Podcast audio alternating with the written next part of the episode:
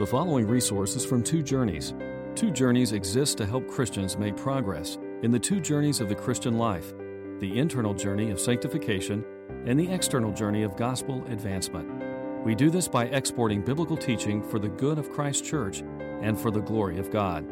Please visit twojourneys.org for more resources.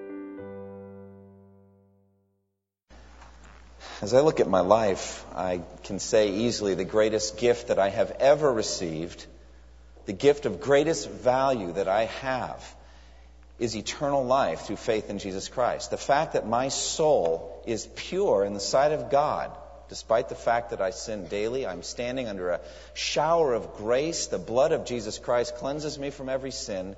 And someday, I will take my place at the feast with Abraham, Isaac, and Jacob in the kingdom of heaven. That's the greatest gift that's ever been given me. The greatest ministry that has ever been given me is a family a Christian wife and five children. They are on my mind every day, they're on my mind every hour. They have been entrusted to my care. And the second greatest joy I could have would be to see each one of those six people with me at their places in the feast in the kingdom of heaven. And toward that end, I labor daily. To that end, I teach and I preach Christ and I shepherd my family imperfectly, but that is my yearning and my desire. Some time ago, as I was looking at the scripture that said, What would it profit a man to gain the whole world and lose his soul? It gave me a sense of the value of that first gift I was just mentioning, the value of my soul and that Jesus shed his blood for my soul is the greatest gift. And if you're a Christian, the same is true of you. Can't have a greater gift than that. Jesus said so. But as I was meditating on that, and I was thinking about my ministry here as pastor, and thinking about my, my life, and it came to my, my conclusion what would it profit a pastor to have the most fruitful ministry, a church that is flourishing and growing in many ways, and lose his family? What would the advantage and the benefit be for that? And so it has come pressing into me, and especially more as my children grow and as time goes so quickly, how vital it is that I preach Christ and exemplify Christ, and I evangelize my children and disciple them every day. And that's what I want to help you do today. That's what we were seeking to do last week in Deuteronomy 6. This is the second week of looking at this. And the focus of, of these two weeks has been saturating the minds and hearts of your, of your children with the Word of God. The text is Deuteronomy 6. Now, last week, I shared a disturbing statistic with you from T.C. Pinckney that 70% of youth involved in youth groups at evangelical churches, 70%, within two years of graduating high school, do not attend church. Josh McDowell supplemented that saying that less than one third of today's youth even attend church at all. If you put the two together and just do some estimation, you might think that less than 10% of just youth in general will be attending church once they're done with high school and on. And that is very troubling. I shared with you also how my friend Scott Brown said the, the central reason for that within the church is that the church, and specifically Christian parents, and even more specifically Christian fathers, have turned away from the biblically ordained patterns and roles of youth ministry and just ministry of the family in general. That fathers are satisfied with just bringing their children to church and having a good youth minister and a good youth ministry to evangelize and disciple their own children.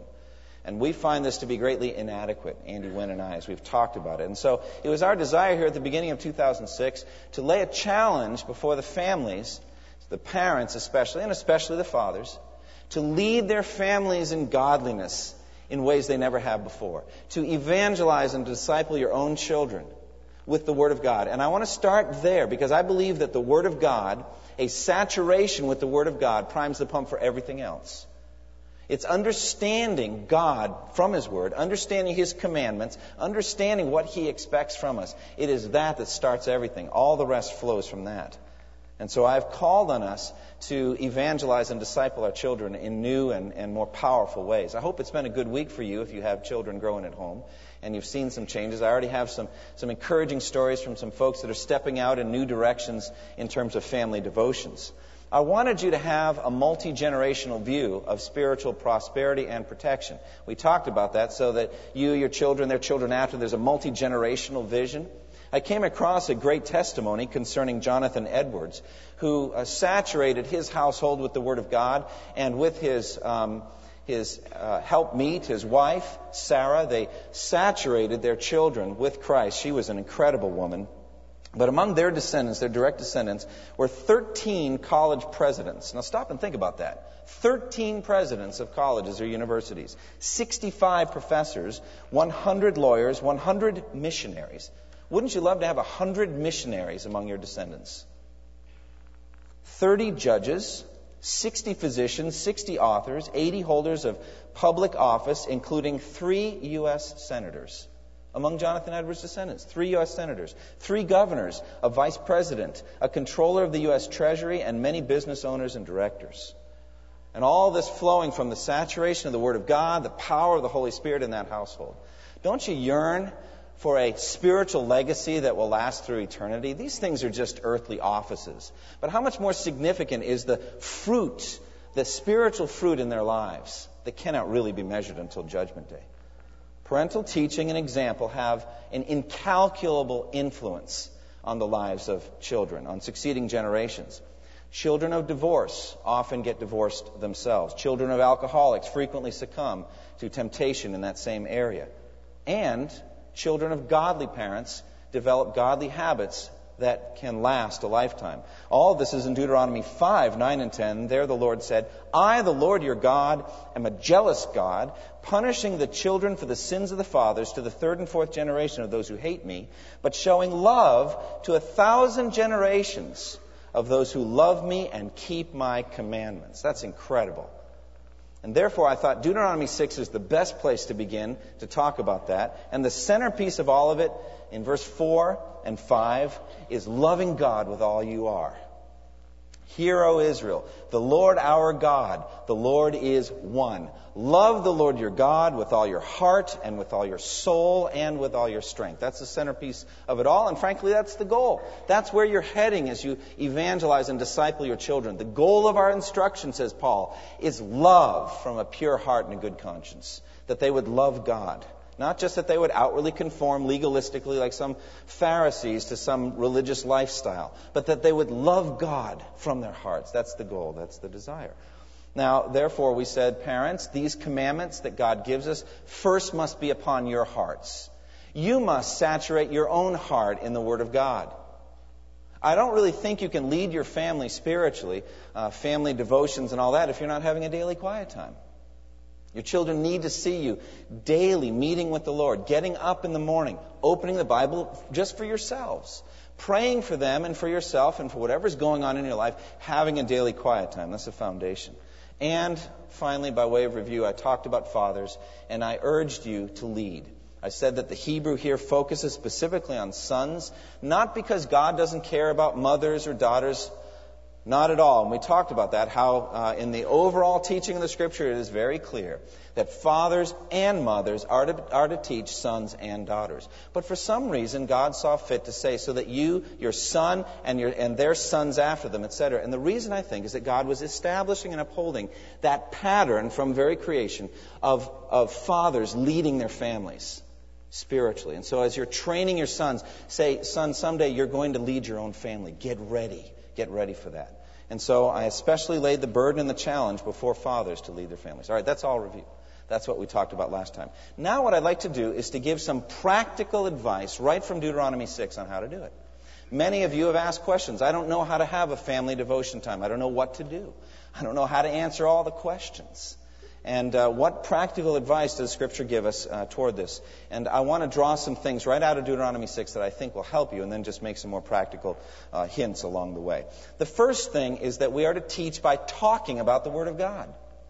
There just needs to be talk about Scripture. God has given to humanity the gift of speech. We are able to put abstract and even physical concepts into words so that as we're sitting in a room, we can't imagine and think about uh, snow capped mountains or deep blue oceans or a spiritual being called God. We can talk about uh, these things in words. And so, it says in verse uh, 6, these commandments that I give you today are to be upon your hearts. And then it says in verse 7, impress them on your children, talk about them. Talk about them when you sit at home and when you walk along the road, when you lie down and when you get up. You've got to talk to your children about the Word of God. You're to unpack the words of Scripture to your children.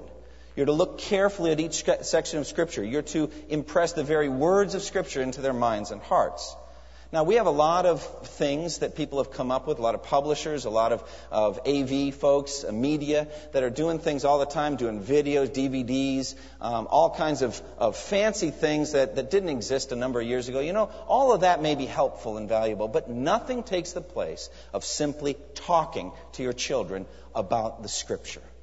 Talk to them about the words. What are the nouns and verbs and adjectives? What does this paragraph mean? What is the book saying? What is the book of Galatians saying? What is the book of First Kings saying? Let's talk about Scripture. Talk about these things. Now, I know that there are things called learning styles. Visual learners learn best by seeing, we're told. Auditory learners learn best by hearing. Tactile learners learn best by touching. Well, I think that God knew all that, and then He created a, an incredible creation surrounding us by sights and sounds and smells, gave us five senses, and that kind of thing is going to go on all the time. But for some reason, He has elevated the concept of hearing. He said in Romans 10:17, faith comes by hearing, and hearing by the word of Christ. And so we are to talk about God's word because concepts come in through the ears. And so therefore, talk about the commandments of God. Start with the Ten Commandments. I have to confess to you today, I was a missionary on the field in Japan before I could recite the Ten Commandments. I knew where to find them, and if anyone ever asked me, I'd say, just a minute, and I'd open up in the Bible and be able to tell them where the Ten Commandments were. But it wasn't until I was going through a little catechism with my children and memorized a simple a simple uh, list of the, you know, not all of the verses, but basically uh, each concept that I had it memorized. And frankly, since that time, I've used it again and again in evangelism. The Ten Commandments. I am the Lord your God. You shall have no other gods before me. You shall not make any idols. You shall not worship any idols. You shall not take the name of the Lord your God in vain. Remember the Sabbath day by keeping it holy. Do all your work in six days and rest on the seventh, for God made heaven and earth in six days and rested on the Sabbath. Honor your father and mother. You shall not murder. You shall not commit adultery. You shall not steal. You shall not bear false witness against your neighbor. You shall not covet anything that belongs to your neighbor. These are the commandments of God. Now, as you talk to your children about these commandments, they're getting not only the message of these commandments, but a greater message that there is a King of Kings, there is a God who sits on a throne and has the right to talk to us like that. He has the right to command us what to do and what not to do.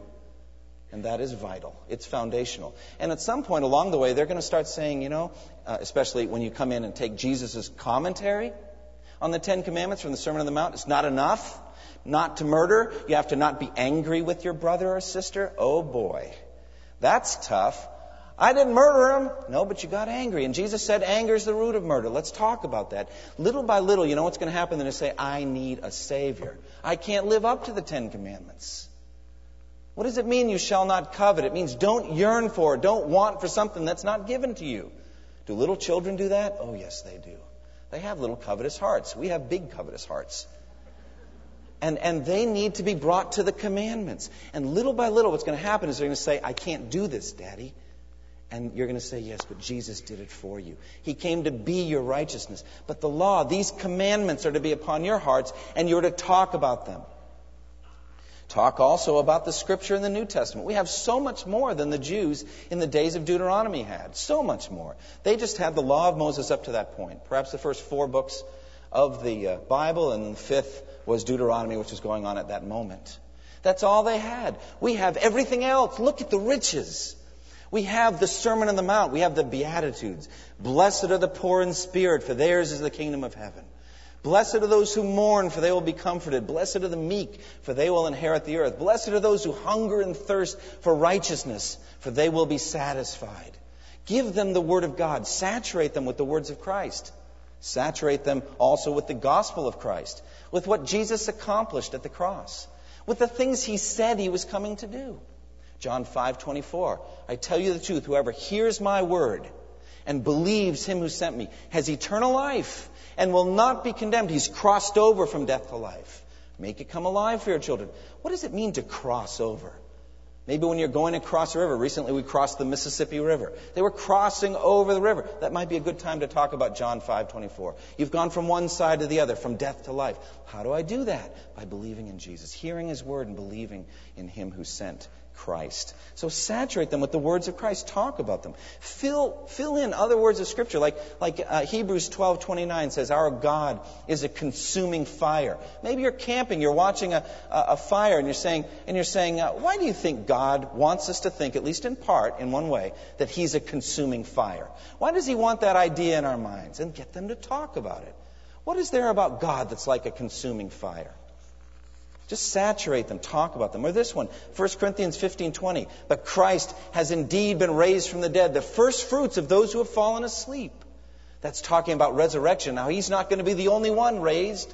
He has a resurrection body. Someday we will have resurrection bodies too if we believe in Christ. You're just talking about the scriptures, word by word. Secondly, we teach by constant repetition. First, we teach by talking. Just talk about the words. Secondly, we teach by constant repetition. Look at verse 7. It says, Impress them upon your children. That's the NIV. Other translations give us, uh, Teach them diligently to your children. That's, what is, that's clearly what it's getting at. But the Hebrew word behind it is literally sharpen. Sharpen them into your children. Sharpen. In, in the Bible, the word is used for swords. Swords can be sharpened, same word. Arrowheads can be sharpened.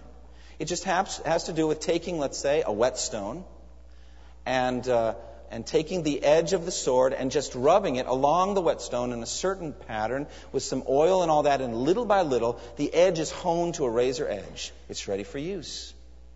Why did the author, why did God, why did Moses use this idea of the word sharpen? Sharpen these commandments into your children. I just think it has to do with teaching by repetition, constant repetition you know, there's the old joke about uh, the husband saying to the wife, "I told you the day I got married, the day we got married, that I loved you, and if anything changes, I'll let you know." That does not work, does it, men? It does not work. Well, neither does it work to say, "I am about to tell you the Ten Commandments. You're going to hear it once from me, and that's it. I'll let you know if they're ever repealed. As long as I've been alive, they've never been repealed." They're still good. So here you go. You ready? This is your one and only time hearing it from Daddy. And then off you go. Is that enough? No. We've got to constantly sharpen them into our children. Bring it alive. Repetition. Uh, the image I get here is a, of an engraver. The photo on the cover of your uh, bulletin is of, of, of, a metal engraver. And in the old, uh, nowadays we have machines to do all of these things that used to be done by skilled craftsmen who knew what they're doing. Now we just have these machines that do them. But uh, think about how it was back in Moses' day. In, um, in Exodus 28:36, uh, he commands the artisan. He said, "Make a plate of pure gold and engrave on it the words, Holy to the Lord." Well, what the artisan would have to do is take a stylus and just just begin the engraving. He'd take the letters and just start to write the letters that made up the words, Holy to the Lord. And one mark across the gold plate was not enough. There had to be kind of like a digging of a trough into the metal plate. Repetition. The stylus has to be harder than the soft metal you're engraving, or else it's the stylus that's going to smush and not the plate. Nothing is more unyielding than the Word of God. It has not changed in thousands of years, 3,500 on this book. 2,000 years on the New Testament. Has not changed, and it won't. As a matter of fact, heaven and earth will pass away, but Christ's words will never pass away. Not the smallest letter or least stroke of a pen will by any means disappear from the law until everything's fulfilled. It's not going anywhere. It is a stylus that can write on their hearts. It's not changing. And so therefore you take that stylus of the Word of God and you impress the letters, holy to the Lord, into their hearts. They are holy to the Lord. They are His. But not just once, again and again. You constantly repeat these things. I think the, the words can also use, it basically has to do with opening. It can refer to a kind of a piercing motion. And so the Word of God is meant sometimes to pierce their hard hearts. We all have some hardness in our hearts, and sometimes it's got to do with an opening or a piercing. I like the image uh, that uh, Lou Priolo gives in the book Teach Them Diligently. It's a very good book, and there's a number of them out at a book table out there. I would urge you to take a few extra minutes at the end of worship and go and, and, and look. There's a number of great resources over there. Talk to you more about them in a minute. But Lou Priolo's book is there. We bought 20 of them. They're on sale for $10. Um, and just pick one up. They, they take, he takes Deuteronomy 6 and just unfolds it in a very practical way and helps you to know how to teach uh, the Word of God diligently to your children. But this is what he says. He says, I sometimes liken the heart of my child to a smooth, non porous surface, such as a tabletop. My goal as a teacher is to have the child absorb as much of what I'm teaching as possible. If I were to pour the water of the Word onto that smooth surface, most of it would run off. But if I drilled hundreds of tiny holes in that surface so that by the time I finished drilling, it would be as porous as a sponge, then the water would be thoroughly absorbed into the table. Teaching in the flow of life by showing how these scriptures relate to the issues of actual life circumstances is tantamount to drilling those tiny holes. It makes it easier for your child to absorb the Word of God. So, what, what you want is you want to take the Word of God and just bore it into their hearts so that they, it, they're opened up and they're absorbing it. They're pulling it in. Now, he says you do that by teaching in the midst of life situation. We'll get to that in a minute. But right now, what I want to say is that the Word of God is meant to open up the hard human heart, and it alone has the power to do that. Do not conform any longer to the pattern of this world, but be transformed by the renewing of your mind. Then you'll be able to test and approve what God's will is, his good, pleasing, and perfect will. Romans 12, 2 the Word of God alone has transformational power in the life, the heart of your child. I remember one time uh, thinking about the difference between a rock that I found. I was in the, the woods of New Hampshire, and a rock that I found in the woods compared to a rock that I found out of the river.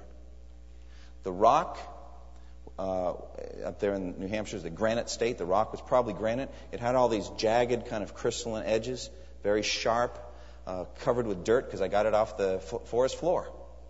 I went over to the river and I swished it in the cold, clear mountain stream, just swished it until all the dirt was gone. And then I got, reached down into the cold water and I pulled out and got a river rock of about the same size. Both of them are clean of dirt, but there was a big difference between the two. One of them was very jagged to the touch, the other one very smooth to the touch. Now, my question to you is how do you transform a forest rock into a river rock? What's the answer?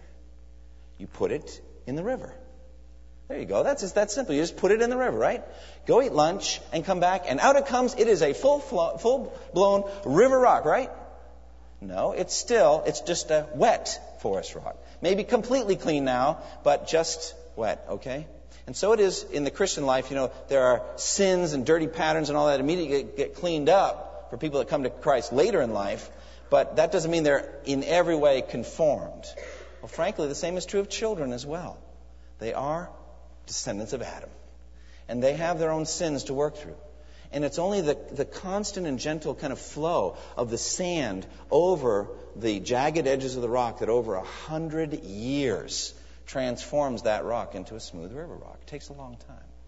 It's a picture of saturation. It's a picture of immersion into the Word of God and a stream of Scripture flowing through their little minds all the time. It transforms them. It will transform them into disciples of Jesus Christ. The third practical lesson from Deuteronomy 6 is teach in everyday life uh, situations. It says, talk about them when you sit at home and when you walk along the road and when you lie down and when you get up.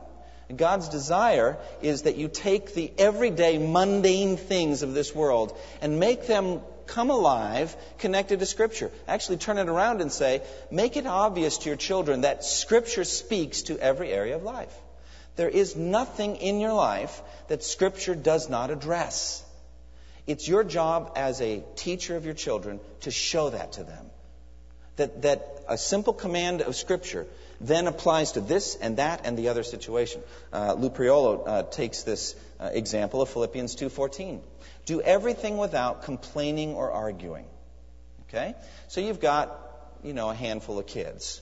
You may need that verse. You just might need that verse. Okay? No, you will need that verse, okay? And you need it for yourself as well.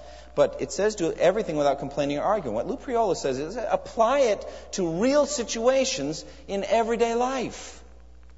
For example, you may not argue or complain when you don't like your breakfast. You may not argue or complain when you have to stop playing and clean up your room. You may not argue or complain when you are told to go to, go to bed. You may not argue or complain when you're told to do your homework. You may not argue or complain when your brother or sister takes the last cookie off the plate. In general, you may not argue or complain in any life situation that conflicts where in which your will conflicts with the will of the Lord. Every everyday life situations. And it also says teach them in every situation. Basically every situation is a time to weave scripture in. Uh, while driving in the car, we spend a lot of time driving in the car. And as I've mentioned before a number of times on Sunday morning, when we drive to church on Sunday morning, we read a psalm. We've been doing this for years, one psalm a week. We're at Psalm 118. Now, my kids told me last week that Psalm 117 is the shortest chapter in the Bible. We had no problem knocking off Psalm 117 in our 25 minute commute. No problem. It's two verses. All right? So we talked about it, etc. This one this morning was more average. It was 29 verses. In verse 22, for example, it said, uh, The stone the builders rejected has become the cornerstone. The Lord has done this and is marvelous in our eyes. So we had a chance to talk about Christ and how He is the, the stone the builders rejected. We talked about later in Psalm 118 how it says, um, Blessed is he who comes in the name of the Lord. And we said that someday the Jews will say that. And Jesus said they wouldn't see him again until they said, Blessed is he who comes in the name of the Lord. Psalm 118. Next week, I don't know what we're going to do. Because 117, I was told, is the shortest chapter in the Bible, and 119 is the longest. 176 verses. We're going to have to talk really quickly. We're going to have to get through it really fast just to read it. No, we're not. We're just going to go until the time's up. And we're home. We're here at church, and that's it. And then we'll just keep going. But Psalm 119 is so beautiful about the weaving together of Scripture and prayer, and just it's an incredible thing. We're going to have a great time. But make the most of your drive times with your kids. Make the most of them. Or while shopping, food shopping. I was, I was amazed, blown away when I came back from my first mission trip uh, in Kenya. And uh, we, were, we had plenty of food there. The, the Kenyans were very gracious to us. It was an incredible time. But it's a simpler life, especially eating. It's just a simpler life. I got back to a supermarket in America and I saw something like 60 different kinds of bread. I'd never seen them before, though they'd been there. But now that I was overseas, I came back and said, This is unbelievable. We have been lavished upon by God. Deuteronomy 8 then speaks a warning. Be careful when you enter the promised land and when you eat uh, from, from uh, harvests and vineyards you didn't plant and you live in houses you didn't build. Be careful that your heart doesn't become proud and you forget the Lord your God. Is that not a teachable moment? Stand there in front of the bread and say, Look at all this. Do we need 60 different kinds of bread? All right, but God's given them, and they all have different flavors and different things and different prices and all that. God's given it to us. We shouldn't despise it, but understand there's a danger that our hearts may become proud and we'll forget God. It's a teachable moment. Or while cooking dinner, you can just remind them uh, that the Lord provides food for every living creature. Psalm 104 says He opens up His hand and satisfies the desire of every living thing. And so this food was given to mommy to make. She's making the dinner. And she is turning it into something delicious and wonderful. But it was God that provided the food. Or even remind them of the time that Jesus, after his resurrection, cooked breakfast for his disciples. And how God the Father is planning to spread a wedding banquet for his son. I don't know that God's going to do the actual cooking. I actually don't know that we're even going to eat. I imagine we are. I don't know. I, Jesus ate after his resurrection. But just every moment is a chance to bring in Scripture.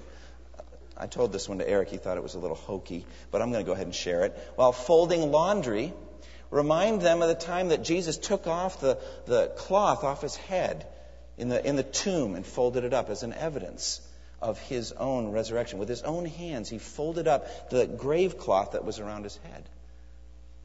Everything is a teachable moment. Everything. While tucking them into bed, say, Remember the time that Jacob went to sleep with his head on a rock instead of a soft pillow like you have. And God filled his mind with inextinguishable light, a vision of the glory of God and of heaven. and of a staircase going up to heaven and angels ascending and descending. And then say, you know, Jesus said in John 1, He is the staircase. They're ascending and descending on the Son of Man. Good night. Have a good sleep. Every moment, a teachable moment with the Word of God. Um, a couple days ago, I was laying in the hammock with Carolyn. Two of us were laying side by side, and I was reading a book to her, and then she was reading to me, and we had a wonderful time. And then we just lay and we look up, looked up at the trees as they were going up to the, to the. I mean, they're just so tall, and I just wondered how do they. How do they get that tall and how do they how do they know when to stop and all that? It's just an amazing thing. They just go up and up. We started talking about God's good gifts and I said, "Well, let's play a game. Let's think of all the Bible verses we can in which it says that God's given us something. Like the word gift or gave or given, something like that. We start out with John 3:16. For God so loved the world that he gave his only begotten son, that whoever believes in him should not perish but have eternal life. And uh, Romans 6:23, the wages of sin is death, but the free gift of God is eternal life in Christ Jesus. Or what Jesus said to the woman at the well, Samaritan woman, if you knew the gift of God and who it is who speaks to you, you would have asked him and he would have given you living water. It's in there a couple of times. Jesus is the gift of God, but he's also going to give living water. And concerning that, in Acts 1 and verse 4, uh, Jesus uh, said, Wait in Jerusalem for the gift my Father promised you. For John baptized with water, but in a few days you will receive, or you'll, you'll be baptized with the Holy Spirit. The Holy Spirit is a gift. And then the Spirit Himself gives gifts, spiritual gift. If your gift is, is serving, you should serve. It is teaching. We just went on like this for a long time. Gift, gift. Every good and perfect gift is from above, coming down from the Father of the heavenly shadows. That doesn't change like shifting shadows. He is, he is giving us gifts one after the other. And when we got done, we had an incredible sense of gratitude to God for all these gifts.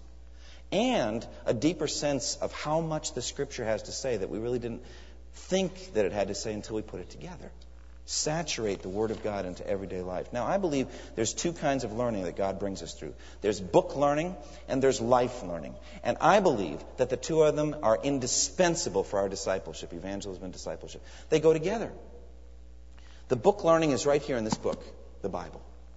It speaks truth. It speaks words to us. Life learning is around us. It's in physical creation and it's in the flow of history, world history, and your history.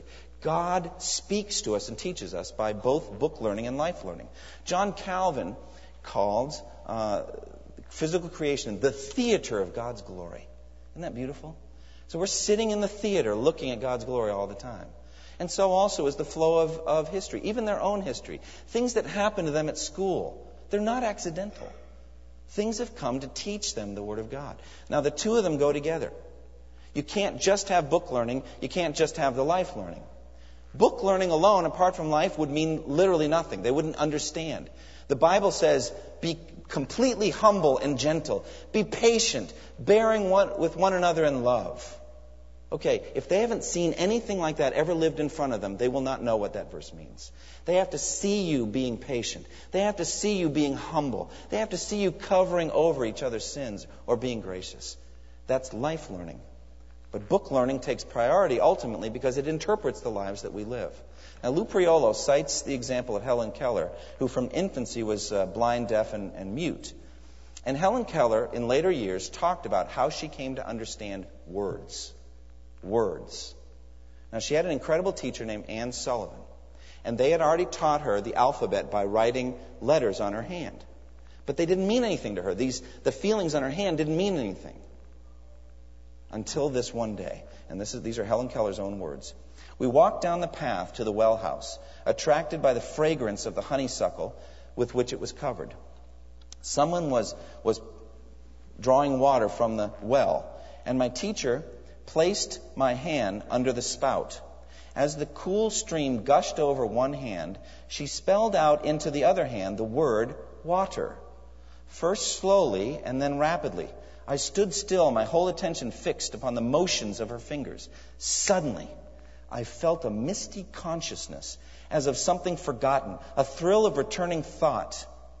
And somehow the mystery of language was revealed to me. I knew then that W A T E R meant the wonderful, cool something that was flowing over my hand. That living word awakened my soul, gave it light, hope, joy, set it free. I left the well house eager to learn. Isn't that beautiful?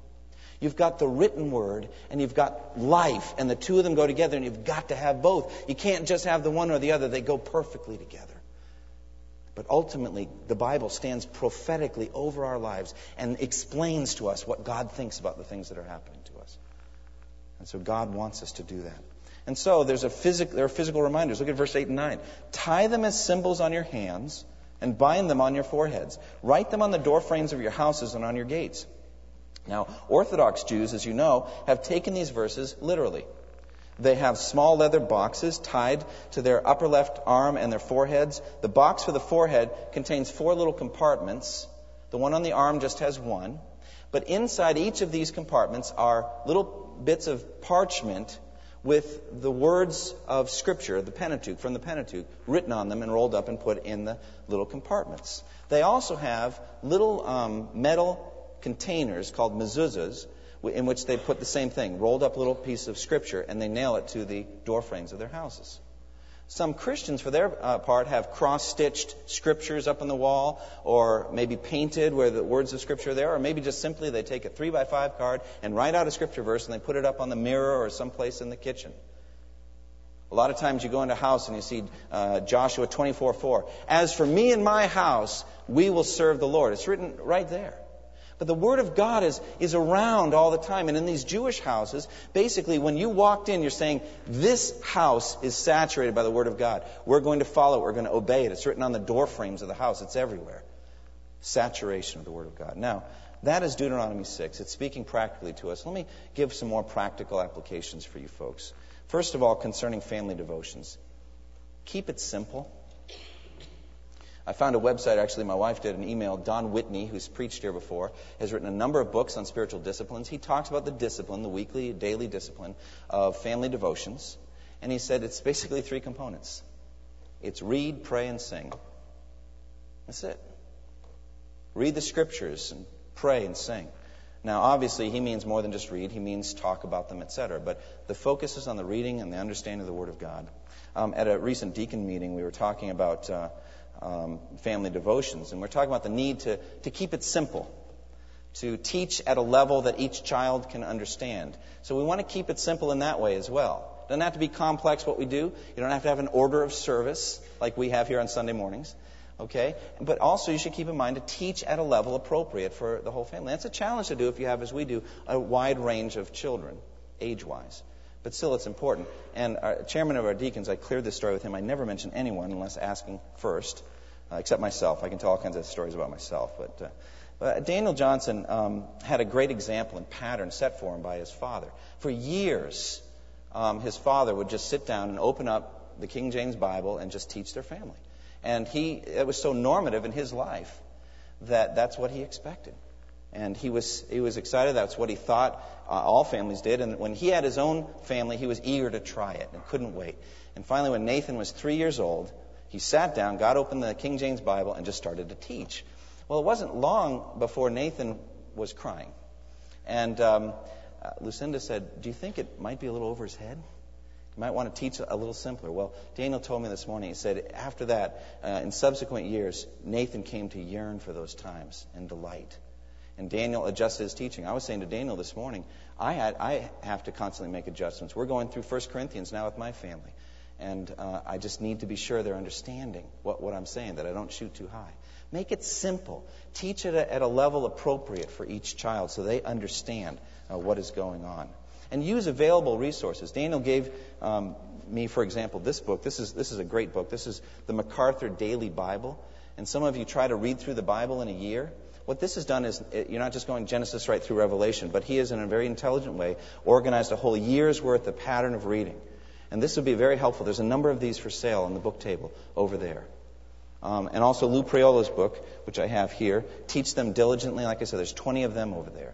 Plus, there's a bunch of resources that are not for sale. The people who are at the book table will tell you which is which. Please note the difference. Some have just volunteered their materials. Look at them and say, this would be good for us. I'd like this. There's some things uh, that talk about just ethical life situations, t- sticky situations, for example, and it just helps your young people who are going through ethical situations to know how to apply the Word of God in those situations. Now, as I said last week, fathers, more than anyone, I, I want to urge you to commit yourself to study the Bible, to learn how to teach the Bible. 2 Timothy 2:15 says, "Study to show yourselves approved unto God, workmen who do not need to be ashamed, rightly dividing the word of truth." You, you may study the stock market or real estate to know how best to invest your money. You might study some technical journals in your profession to learn how to, how to stay up to date in the way you earn a living. You might study a hobby, uh, how to do woodworking better, or how to put in a, a new kitchen or something like that. You might, you might study those things. You might study how to improve your golf swing.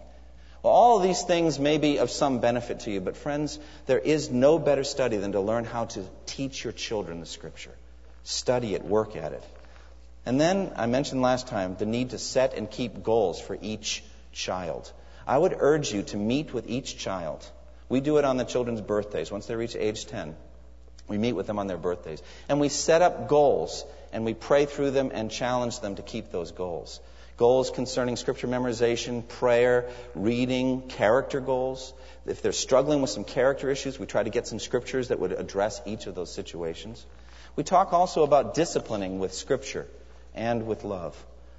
You know, we, we don't just discipline them. We try to bring the scripture to bear on the situation. Try to show them what the Word of God says in each of these situations.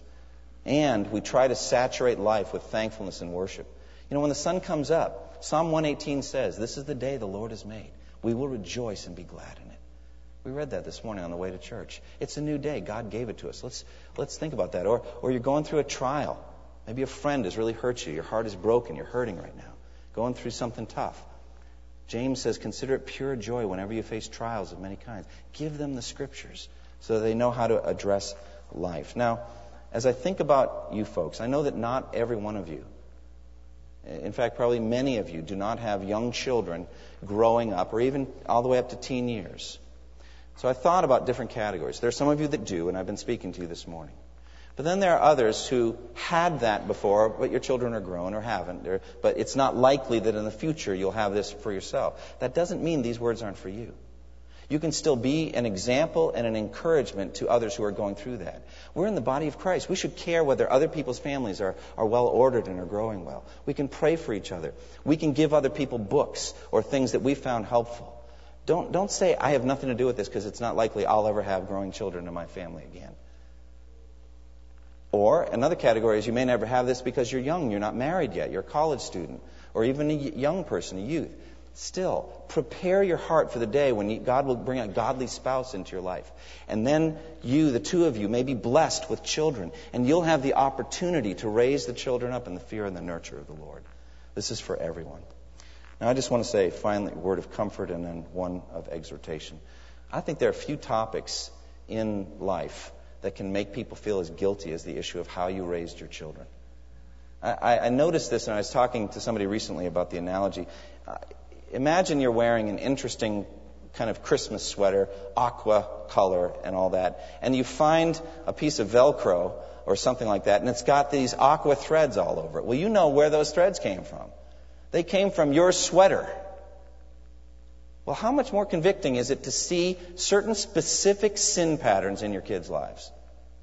It is very convicting, very tough. Secondly, we feel as parents, time goes faster and faster, doesn't it? It's not long before it's gone. They're out of the home.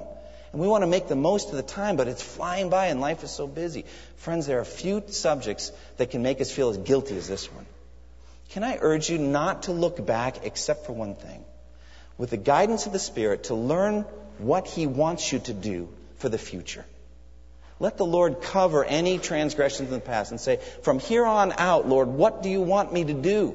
How am I to live my life to glorify you in this area? Don't give in to depression or discouragement. Begin today and say, okay, where am I in my life? What can I do in this area? How can I grow? Your kids may be almost out of the house. They may be fully grown, but you have grandkids. They're starting to grow, etc. Is there something you can do? Don't give in to discouragement, but rather say, Lord, this is the day you've made. I'm going to rejoice and be glad in it. I'm going to make the most of what you've called me to do. I want to finish with a quote I found from J.C. Ryle that really convicted me and encouraged me, and I want to share it with you. Ryle wrote, he wrote in the 19th century, this is what he wrote.